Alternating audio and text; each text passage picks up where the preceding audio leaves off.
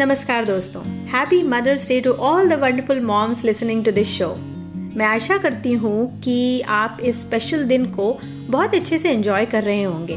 और अगर आप इस एपिसोड को मदर्स डे के बाद सुन रहे हैं तो मैं आशा करती हूँ कि आपका दिन बहुत अच्छा गुजरा होगा। आज क्योंकि मदर्स डे है, इसलिए आज का एपिसोड भी थोड़ा बहुत इसी से रिलेटेड है। आज हम बात करने वाले हैं इम्प्रूव इस शब्द की। लेकिन हम इम्प्रूव को एक नए तरीके से समझने वाले हैं। अब आप यही सोच रहे हैं ना कि शब्द का मदर्स डे से क्या कनेक्शन है?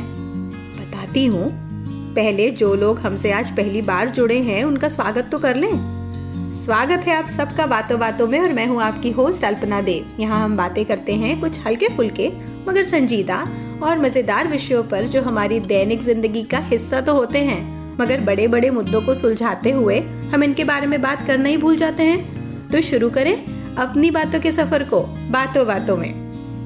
हाँ तो हम बात कर रहे थे इम्प्रूव और मदर्स डे के बारे में। इम्प्रूव इस शब्द को हम कई बार इस्तेमाल करते हैं, मगर आज हम इसे एक थेरेप्यूटिक टूल के रूप में देखेंगे।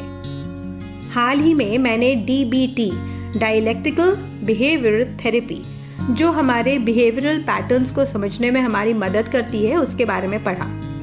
इस थेरेपी में इम्प्रूव द मोमेंट ये एक टूल है जो स्ट्रेसफुल सिचुएशंस में हमें अपनी भावनाओं को हैंडल करने में हमारी मदद करता है। मुझे लगा कि इसे आपसे शेयर करना चाहिए। अब, इसके बारे में मदर्स डे पर बांटने का कारण ये है कि हम मतलब हम माएँ अक्सर इसकी तरफ़ ध्यान नहीं देती हैं। इस एपिसोड में आगे हम जब इस वर्ड के हर एक लेटर को डीकोड करेंगे, जैसा कि इस थेरेपी में बताया गया है, तब आपको समझ में आ जाएगा कि मैं क्या कहना चाहती हूँ। इसे जितना हो सके मैं बहुत ही सिंपल लैंग्वेज में आपको समझाने की कोशिश करूँगी। सबसे पहले, आप अपनी आँखों को बंद करके अपने पूरे दिन को अपने सामने लेकर आइए। कई बार हमारा दिन बहुत बिज़ी होता है। ढेर सारे काम हमारे दिमाग में चल रहे होते हैं। वैसे भी माएँ मल्टीटास्किंग के लिए मशहूर होती हैं। लेकिन इस मल्टीटास्किंग में हम अपनी थकावट की तरफ़, उस एक मिनी ब्रेक की तरफ़ ध्यान ही नहीं देते हैं, जो वास्तव में बहुत ज़रूरी है।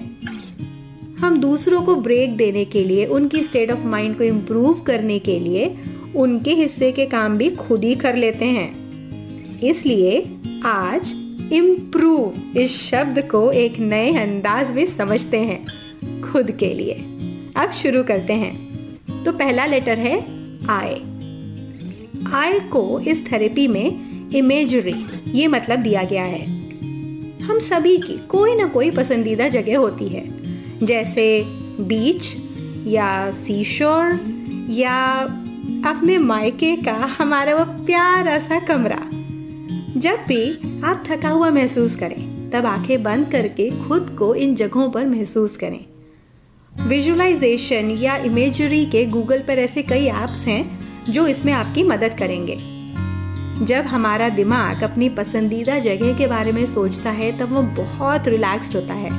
और ये हमारी थकान को कम करने में मददगार साबित होता है। दूसरा लेटर है एम यानी मीनिंग अभी अभी हमने इमेजरी की बात की। अब उस जगह को चूज़ करने की कोई ना कोई तो वजह रही होगी। और उसे इमेजिन करके हमें अच्छा भी महसूस हुआ। इसलिए, अगर हम अपने एक्शंस के मतलब और उनके कारण समझने की कोशिश करेंगे तो वह हमें फ्यूचर के लिए मोटिवेट करेंगे। हम जो काम कर रहे हैं, वो हम क्यों कर रहे हैं? इसके मतलब समझने के बाद हमें ये भी समझ में आ जाएगा कि क्या करने से हमें रिलैक्सेशन फील होता है, क्या करने से हमें सुकून मिलता है और वही चीज़ हम आगे भी करते रहें, इसके लिए हमें मोटिवेशन मिलता रहेगा। तीसरा लेटर है पी यानी प्रेयर हम सभी को ये पता है कि स्पिरिचुअलिटी और मेंटल हेल्थ का गहरा रिश्ता है। हमने पिछले एपिसोड पे नकारात्मक विचारों से कैसे दूर रहे, उसमें भी ये बात की कि अपने दिन की शुरुआत स्पिरिचुअलिटी और विजडम से करने से हम कैसे अपने दिन को एक पॉजिटिव अंदाज में शुरू कर सकते हैं? चौथा लेटर है आर जो है रिलैक्सेशन के लिए। रिलैक्सेशन कितना ज़रूरी है, ये हम सब जानते हैं। रिलैक्सेशन भी एक तरह की आदत है जो हमें अपने रूटीन में शामिल करनी पड़ेगी और खासकर ये उन लोगों के लिए जिनको हमेशा कुछ न कुछ काम करने की आदत होती है। हम सब का रिलैक्स करने का तरीका अलग अलग होता है। कुछ लोगों को पावर नैप रिलैक्स करता है तो कुछ को उनका पसंदीदा काम रिलैक्सेशन देता है। मैं अपनी गिनती दूसरे कैटेगरी में करती हूँ। अब आपका तरीका कौन सा है, ये आपको ढूंढना है। अगला लेटर है ओ जो कि है वन इसके लिए। वन यानी one thing in this time या one thing at a time हम कई बार बहुत सारी चीज़ें एक साथ करना चाहते हैं। हमारा फोकस एक जगह ना होकर बिखरा हुआ होता है। कब होगा, कैसे होगा, इतना सारा काम है, वक्त कम है, पता नहीं मैं इतने कम टाइम में काम पूरा कर पाऊँगी कि नहीं। ये सारे थॉट्स हमें अनईजीनेस या अनकंफर्टेबल फील कराते हैं। इसलिए एक वक्त पर एक काम करें तो बेहतर होगा। बी है वेकेशन के लिए। वेकेशन का मतलब कहीं ट्रिप पर जाने से नहीं है। हाँ अगर वैसा हो सके तो बहुत अच्छा है। लेकिन यहाँ वेकेशन से मतलब है ब्रेक काम के बीच में छोटे छोटे ब्रेक लेना भी बहुत ज़रूरी होता है। और अगर हो सके तो हफ़्ते में एक बार अपनी दोस्तों से ज़रूर मिले। बच्चे परिवार उनकी एक्टिविटीज़ उनकी रिस्पॉन्सिबिलिटीज़ ये सब तो चलता ही रहेगा। लेकिन ये जो छोटे छोटे ब्रेक्स होते हैं ये ज़िंदगी की मोनोटनी को ब्रेक करके हमें री एनर्जाइज करते हैं। और आखिरी लेटर है ई e, जो कि है एनकरेज ये सबसे ज़्यादा ज़रूरी है। हम हमेशा अपना बेस्ट देने की कोशिश करते हैं और उसमें थोड़ी सी कमी रह जाने से हमें अच्छा नहीं लगता। इसलिए खुद को इनकरेज करते रहिए।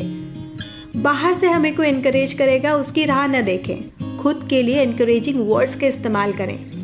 गलतियाँ सबसे होती हैं, लेकिन उनसे डिस्करेज होने की जगह बेहतर है कि हम वो ढूंढे कि हमने क्या क्या अच्छा किया। परफेक्शन के चक्कर में एंजॉयमेंट को ना भूलें। खुश रहने के लिए किसी भी कारण की ज़रूरत नहीं होती है। हम चाहें तो आज अभी इसी वक्त खुश रह सकते हैं। तो फिर इम्प्रूव की इस नई परिभाषा को अपनी ज़िंदगी में शामिल करने के लिए आप सब लोग तैयार हैं?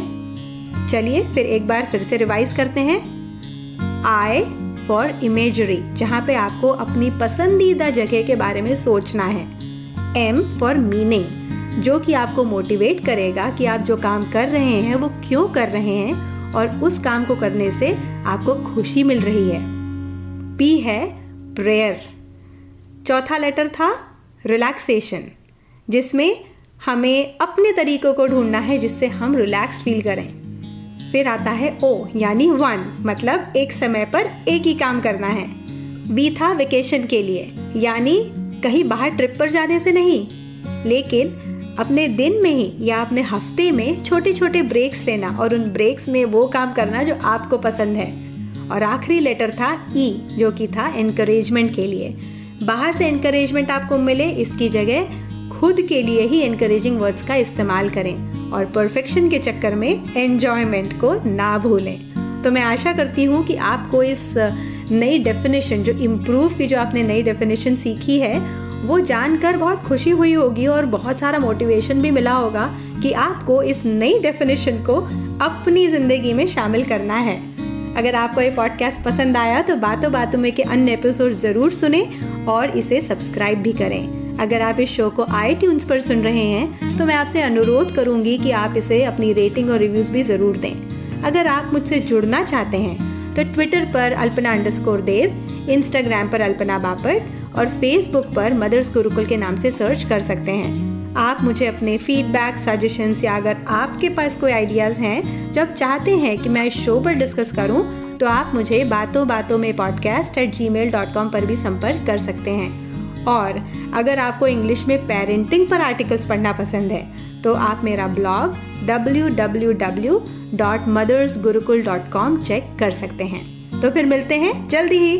तब तक के लिए खुश रहिए, स्वस्थ रहिए और मुस्कुराते रहिए। और एक बार फिर happy mother's day to all the wonderful moms bye bye like this Sochcast tune in for more with Sochcast app from the Google Play Store